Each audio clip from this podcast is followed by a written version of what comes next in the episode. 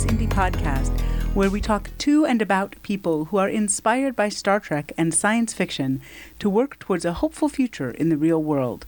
Today I'm here with Dr. Leah Leach to talk about the legacy of Nichelle Nichols. Leah, tell us a little about yourself.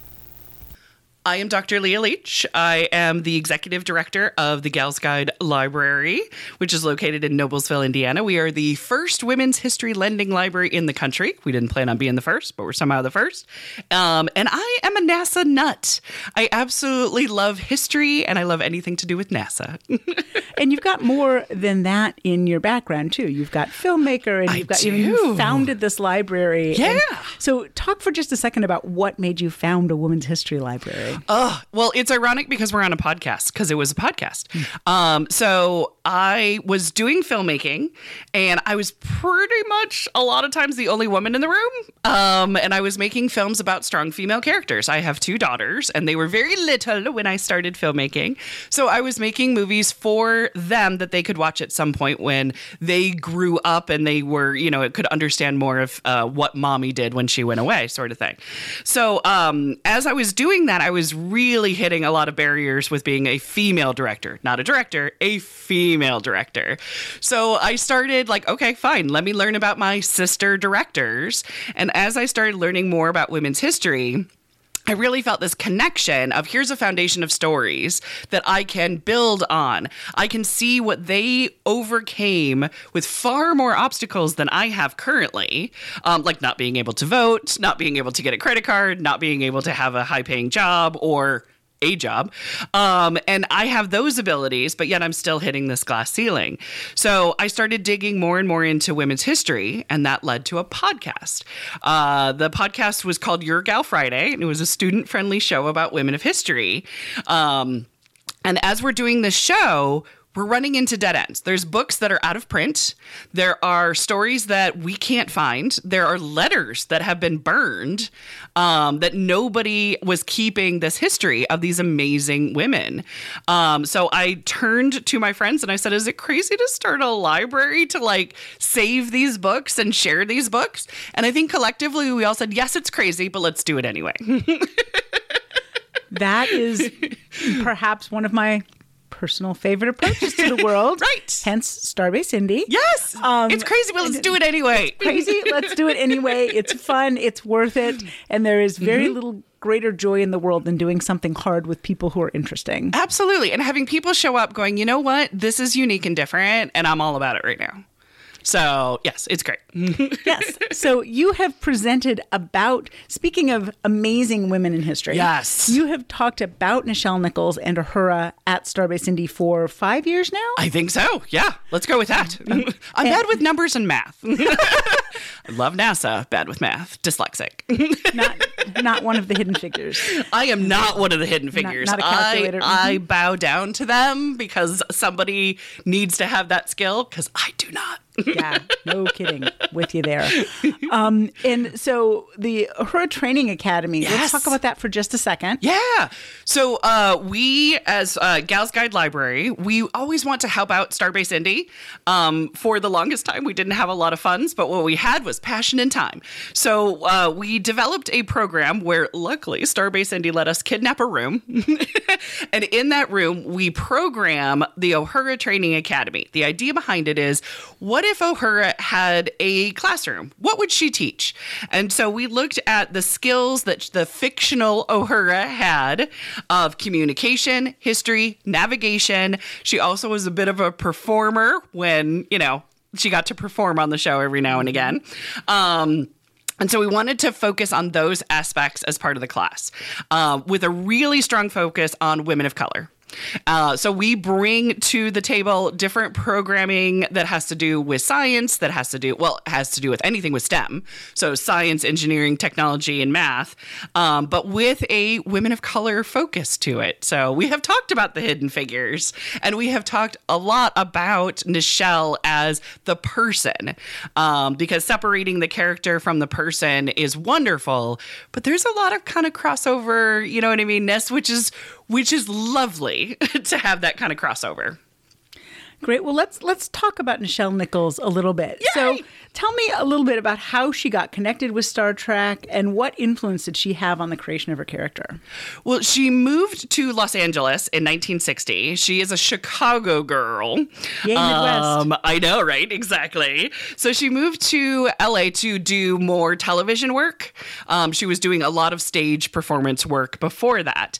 Um, she met Gene Roddenberry on the set of The Lieutenant, where Nichelle actually had a very, a really meaty role. It was a very dramatic, um, intense role on The Lieutenant, and she really appreciated that work environment. And she also very much appreciated Gene.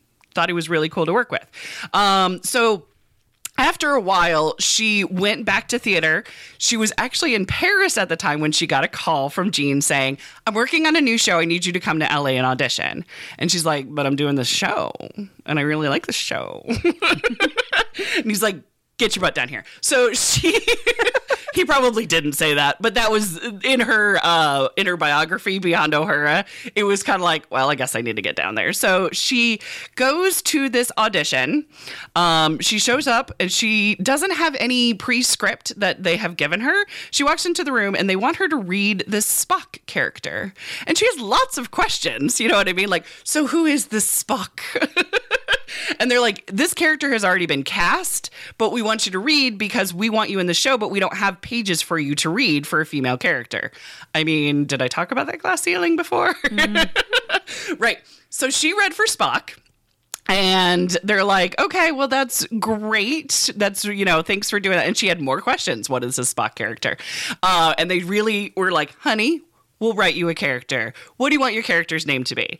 Um, and she was reading a book called Uhuru, which is a African treatise on dysphoria. And she's like, how about we feminize this and make it Uhura?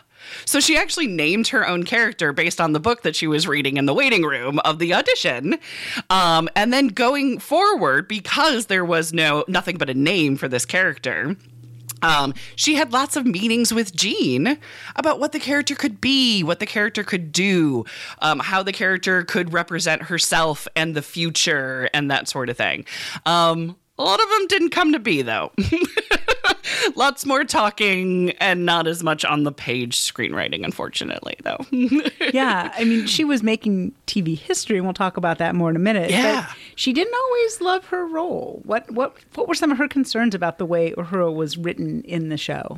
Right. It was, I think a lot of it was promises. There was a lot of promises about what her character could be, but TV TV is a mean animal. I mean, I come with this from a filmmaking background, um, having studied a little bit of TV, but at the same time, you're looking at like a 13 to 17 minute show, and you have a whole band of characters, and two of them, Spock and Kirk, need a lot of screen time.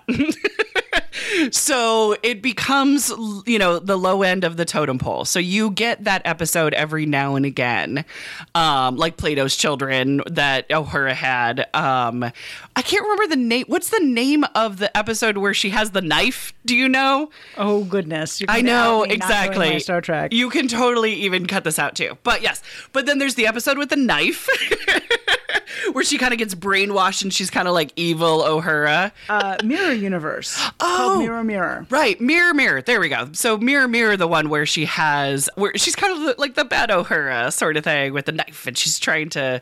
So those kind of characters she got, um, I don't think those were in the vision that her and Gene were necessarily talking about. Yeah, that so Mirror Universe episode, they changed her costuming pretty dramatically. Yes. Changed the the vibe of the whole show. right, But more even than the male characters, her you know parts of her costume went away in the Mirror Universe. Right.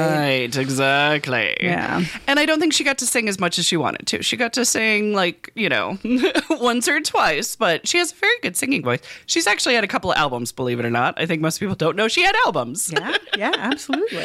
Um, but I think it was also she got a lot of fan mail, but she didn't know it. Her fan mail in her autobiography, she said, was being kept from her because a certain Star Trek member was perhaps a little jealous that Uhura got more fan mail than a certain captain. So she didn't really feel loved while she was doing the show. It wasn't until like way later that they actually started giving her her mail. Wow. So if you have a limited role, lots of promises, and you're not getting feedback from an audience from a stage performer that loves feedback, you start to become kind of unhappy with your role. and and so she sort of famously even resigned after the first season, right? Tell that story. Yeah. It's one of my favorite Star Oh, Trek stories. So it's one of my favorite stories too, and I will definitely say that I will try to do this as much justice as I can, but at the same time, go to YouTube, listen to Nichelle tell this story. She tells it the best. But um, she was, you know, she was in the chair.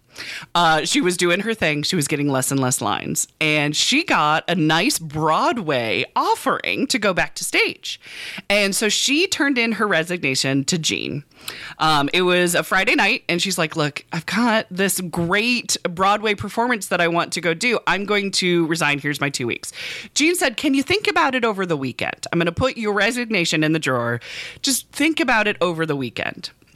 Uh, so over the weekend, she went to an NAACP event um, where she's there giving a you know presentation. She's at the table, and somebody comes to her and says, "Nichelle, your biggest fan." Is here and wants to meet you. And she's like, Oh, good. A Trekker. She called them Trekkers.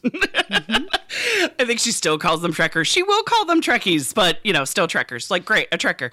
Uh, she's in picturing somebody, let's just say, way different than Martin Luther King Jr. so Martin Luther King Jr. comes to her and says, Miss Nichols, I am your biggest fan. And he just gushes over the show and of her. And he says, It's the only show we will let the children stay up late and watch. And she's like, Well, that's so great. I'm leaving the show. and he says, uh, you can't leave the show. you are so important to the show. That role is not a black role. It could be replaced by an alien. It could be replaced by anybody. it could be replaced by a white man. It could. And so the idea that a black woman is in that chair as a communications director is so important to the movement that Martin Luther King Jr. was fighting for and for people to see a person of color on their television. It was so monumentally important for her to just be in that chair.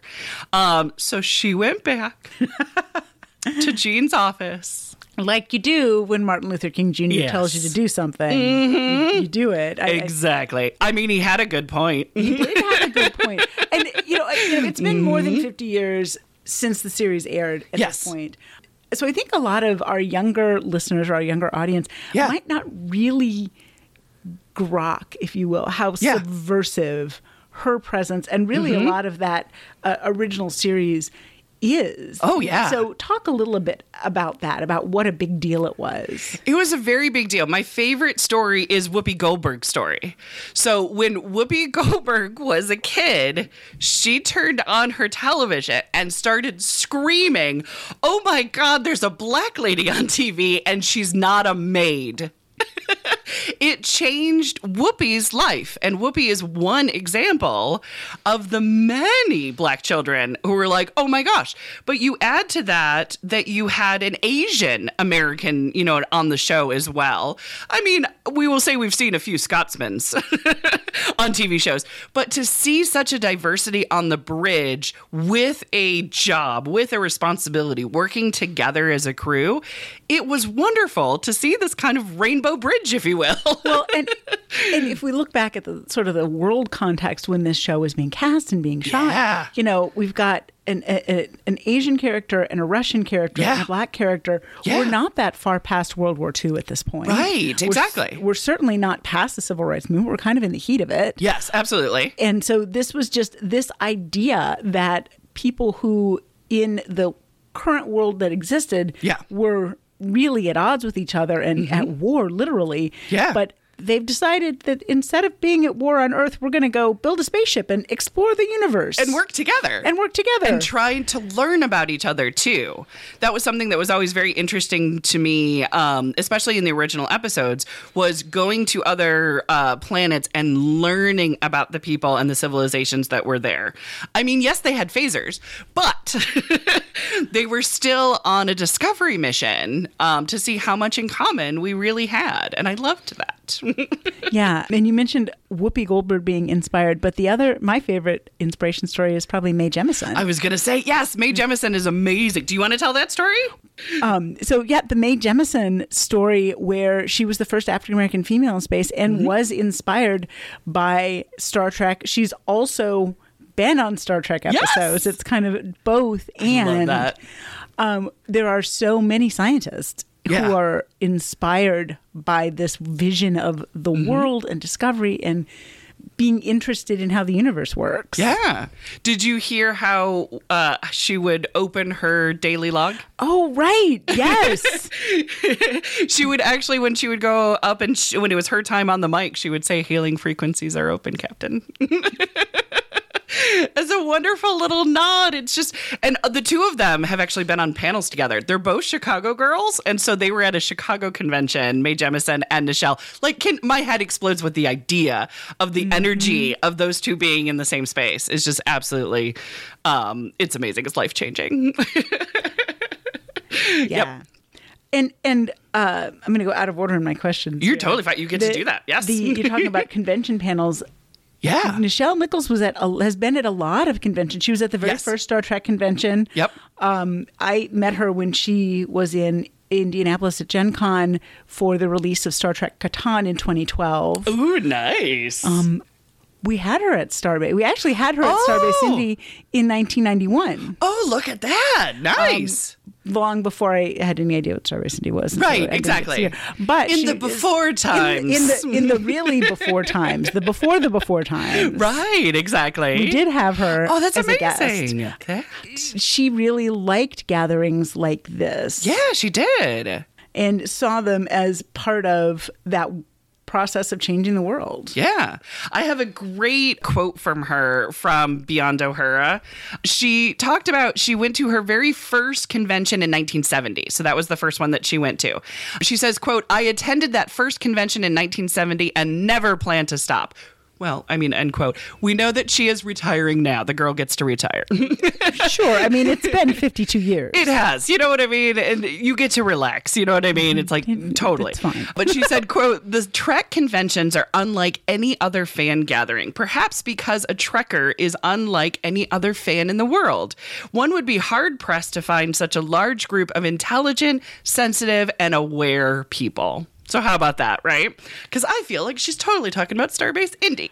I mean, that's what I fell in love with when I showed up at the convention the first time. So yeah, yeah I think that's what a lot of us are why we do this and mm-hmm. why we come every year and are excited about it. Absolutely. Yes. So she she said it so perfectly. I wanted to make sure I quoted her. yes, it's an excellent quote. The other big piece of history that people know her from for Star Trek was the yeah. very first interracial kiss. Oh, the, yes. the first black white kiss. I think there was one with an alien first, but that doesn't have the same sure. resonance, right? Right, exactly. That doesn't yeah. uh, that doesn't scare people as much. Exactly. yes. I put lots of little bookmarks in behind Uhura because again, I wanted to make sure that I totally got this right. Do you want to hear some juicy Absolutely. stuff behind this kiss? Yes. Okay, so originally in the script, did you know it was for Spock? She was supposed I, yes, to. Yes, I did. did. And, yes. and, and a certain captain decided if it was going to be history, he was going to be the one to make it. Quote: If anyone's going to kiss Uhura, he said jokingly, it's going to be me. I mean, Captain Kirk. uh, this is why you read quotes because you're like, mm-hmm, I get a lot of uh, inference on that particular one. Now, okay, the day that she did the kiss, she had newly gotten married and she took her rings off and put them in a drawer and her rings were missing. So she was in this state of where are my rings and security go find them on the day that they're filming this kiss. Oh wow. Yeah, so that's like her mind, you know what I mean, right now. I, I think perhaps her co-star's mind was a little somewhere else. However, she was a bit worried about yeah. where are my rings. So they're back on set, they're ready to like shoot the scene when the director realizes this will be the first interracial kiss. Like, not until they're on set did the director go, oh crap, this is history. Oh. uh-oh. So, woohoo, way to prepare. So then the director started to panic. William Shatner started screaming and said, What the hell does it matter? and it's like, but it matters to you enough to get you rewrite. So it's uh, anyway. So yeah. So that's a whole bunch to unpack there. Okay. All right. So the director started to panic. They decided to film it two ways. With a kiss and without a kiss, right? Um, so we'll go. It says, "quote We'll go right up to the kiss take, and then they'll fight." Okay, they won't actually do the kiss. But of course, everybody knew what take they were actually going to use. And let's just say, probably both of them flustered the non kiss take on purpose. so that there was really only one usable one. Any guess on how many takes the kiss was? How many times they kissed? I don't know. 36. Wow. so they did that a bunch of times. So they didn't get the non kiss one right even once. Not even, they only did it once. Oh. and it didn't even work because they started giggling and it was just like absolutely ridiculous. Yeah, so the episode is Plato's Stepchildren, right? Um, it first aired November 1968, and they really thought it was going to have this huge response. They thought that they were going to be banned in the South. they thought they were going to be kicked off the air. But here is actually what happened, again, according to Nichelle, right? So it says, We received one of the largest batches of fan mail ever, all of it very positive, with one addressed to me from the girls wondering how it felt to kiss Captain Kirk, and many from the guys wondering the same thing about me. Interesting, however, one found the kiss offensive. Shortly thereafter, I received a note from Gene that read, quote, Thought you'd be interested. This is the only negative fan email or fan I said email. Oh my god. wow. Fan mail we got and attached was a photocopy of the letter and the letter said, I'm a white southern gentleman and I like Star Trek and I'm totally opposed to the mixing of the races. However, Anytime a red blooded American boy like Captain Kirk gets a beautiful dame in his arms and that looks like Uhura, he ain't gonna fight it. so that was the negative reaction. That's fantastic. Isn't that great? I, I have a friend who remembers that episode not airing in his town. Oh, really? Um, and and to this day, he's angry at the Grand Ole Opry because they aired Oh. that instead. I'm like, I'm pretty sure that's not the Grand Ole Opry's no, fault. no, no. That was just the programming that they had But- available at the time. But yes. Right, yeah, but it was. I mean, Fair. it was a big deal, even though the reaction wasn't as dramatic as they Right. expected. Right, right, right. It was still television history. Right, exactly. Yes, and our glorious Nichelle was a part of it, as was William Shatner. Right, but is he, what it is, He yes. could have been any of a dozen people, but she was the only one who could play that uh, that part of the role. this is true. And change public opinion, change minds, because Uhura's character and Nichelle is. She's just she's magical. That's probably the best way to put it. You know what I mean? absolutely. you want to be her, you want to be with her, you want more of her. She is just enticing. Yeah. Indeed. so she made a big difference in the world as Uhura, but Yes. she also made a big dif- difference in the world as herself in her work with NASA later on. yeah. Oh, absolutely. So this is, you know, a great a great kind of meshing of some of the things we're trying to do at Starbase Indy is build this future to be reality. So talk a little bit about what she did with NASA. So she was actually a NASA contractor for astronaut recruitment. Her mission was actually to recruit minorities, so we're talking about women, African American, and Asian Americans, to the astronaut program. She is responsible for 35 applicants of color. Fred Gregory is one of her first recruitment. Sally Ride is because of her. Guy Bluford, Judy Resnik, Ron McNair, and Ellison. I always try to write it down because I always want to make sure I say it right. Onizuka. There we go. There's for there's a lot of consonants and I always want to like mispronounce it, but Onizuka. And she is responsible for them joining the program. Now, NASA had some problems when they uh, when Nichelle decided to get involved. They had very much a whitewashed corps. They did not have many women included at all. Because of the Mercury 7 program and the Mercury 13 program, the Mercury 7 were the seven male astronauts that were recruited for the space missions. The Mercury 13 were the 13 women who also qualified but were not allowed to be astronauts because they couldn't fly a jet plane. And the reason why they couldn't fly a jet plane is because the Air Force was not open to women. Not that they couldn't, they may not. They were not Yes. permitted to do so. They did not have access to military jet planes. This wasn't a cannot, this was a may not. exactly right so it was one of those things with and this was senate hearings and things like that of trying to get uh, more women and minorities into the space program and having it be no we are a white boys club right now and we're quite happy with that thank you so when nichelle was at a convention a star trek convention and there was people from NASA speaking.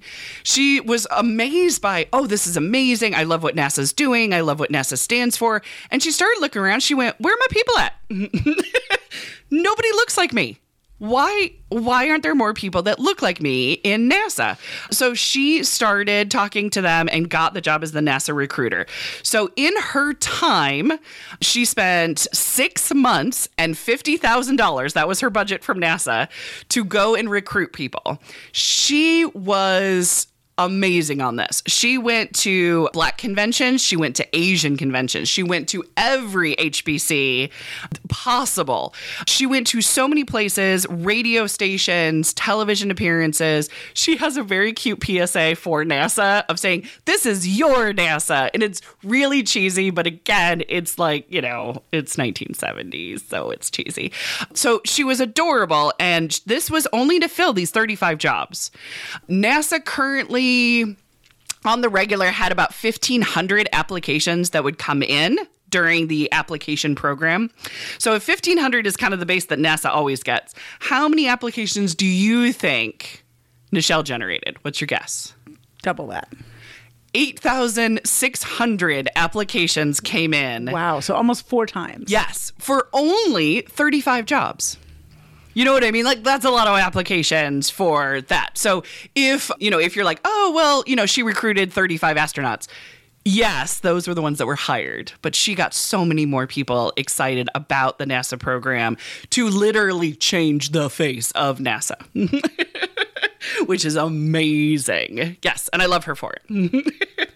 And and you know, Shatner got a lot of press recently when he was the first Star Trek actor in space. Right. But she flew missions with NASA long before he did. Mm-hmm. She just didn't go 66 miles into space. She went, Correct. But she went for longer, right? She was on an 8-hour Yep. mission. So do, what do you know about the the missions that she was a part of? not only the missions but the training like she went through full astronaut training before she started the application process before she started like the marketing and the recruitment of it she said i need to know what they go through i need to be able to answer the questions when i'm talking to somebody who's like what does it take to be an astronaut so she went through the simulator and the water training she was on the Kuiper c14 astronomy observation mission. That one was an eight hour mission that she was in high altitude. In 2015, she was on the SOFIA mission, which is also a high altitude mission as well. But also, she's been included in a lot of NASA first. She was at JPL when the Viking lander landed on Mars. So she's been there at those, you know, historical events in NASA history because she's just so vital to the NASA program. And cheering the people on. and- Yes. yeah. Being their biggest fan. You know what I mean? In kind of an ironic, you know, MLK story and now, mm-hmm. you know, the NASA story of being their biggest fan, the astronaut. She she cared very deeply about them. And I don't want to be a bummer, but she has the hardest time talking about the Challenger because three of those astronauts that were on the Challenger were part of her recruitment program. One of them was Judith Resnik, which was like her best friend in the astronaut program. Judith actually gave Nichelle an award. They were so close compadres that if you see Nichelle try to talk about the Challenger, she she can't. It's personal her. Th- that was her family. Those were her friends. Yeah, Yeah. her, her people. Yeah, exactly. So, not all sunshine and roses when it comes to, you know, being a cheerleader for NASA. She's seen the successes and the failures and she cheers them on regardless. And so, yeah. And you know that's one of the things about space travel. We grew up with Star Trek and these other properties that imply that it's very easy, and Right. but it's it's It's not. risky. Mm-hmm. It's, it's risky. It's we don't really know how to live in space, Yeah. and how do we? You know, it isn't as easy as it looks on the Enterprise. Right. And to quote Galaxy Quest, is there air? You don't know. it's one of my favorites. Quoting Galaxy Quest is always a good call. Absolutely. I love it. So, did I miss any That's questions I should have asked oh my gosh, you? Yes. Not that I can think of. Actually, that might even be a good ending point, unless you Yeah? want to have any kind of like a wrap up sort of thing. Yeah. So in my head, when I talk about why why Star Trek, Yeah. She's her stories are one of the first ones that come. Some of the first ones Yes. that come to mind, right? The story Right. Mm-hmm. with Martin Luther King Jr. and the story about the kiss, and she is the face in many ways of how this little show changed the Mm-hmm. world around it. Yeah, absolutely. So I think she makes a great kind of first episode for our little podcast. Exactly. And I, I guess I just want to say that she was far more than just a just a person sitting in a chair. And I think it's so easy to think that. And I think at times she might have thought that, that I'm just a person in a chair. You know what I mean? I'm just sometimes literally a red shirt. You know what I mean? Like, mm-hmm. but she was so much more than that. She stood for so much more than that. And there was the potential on the show. I think we all knew it. I think she knew it. There was the potential to be so much more. But as politics got in the way. And I think as we evolve and as we see the new Star Trek movies and how kind of the character of Uhura has um, evolved within the um, the the multiverse, if you will, you know what I mean? She's getting to fly a ship in the animated show. She's getting to have her glorious kiss with Spock. You know what I mean? Like she's getting to see these things. I mean, granted, it is Zoe now that is playing the character, but we still get to see it, and we still, I think feel Nichelle Nichols' presence and her fingerprint on this character regardless. So even though she could feel at times she was sitting in a chair, she was defining what that chair is and kind of encouraging all of us to kind of like sit with her. You know what I mean? She was hailing frequencies were open. I think that's a great place to end. Thanks so much. Yay! Leah. Thank you, thank you. Thank you for listening to the Starbase Indy podcast. You can find more information about what we're up to in terms of the podcast and also in terms of our event over Thanksgiving weekend at starbaseindy.org.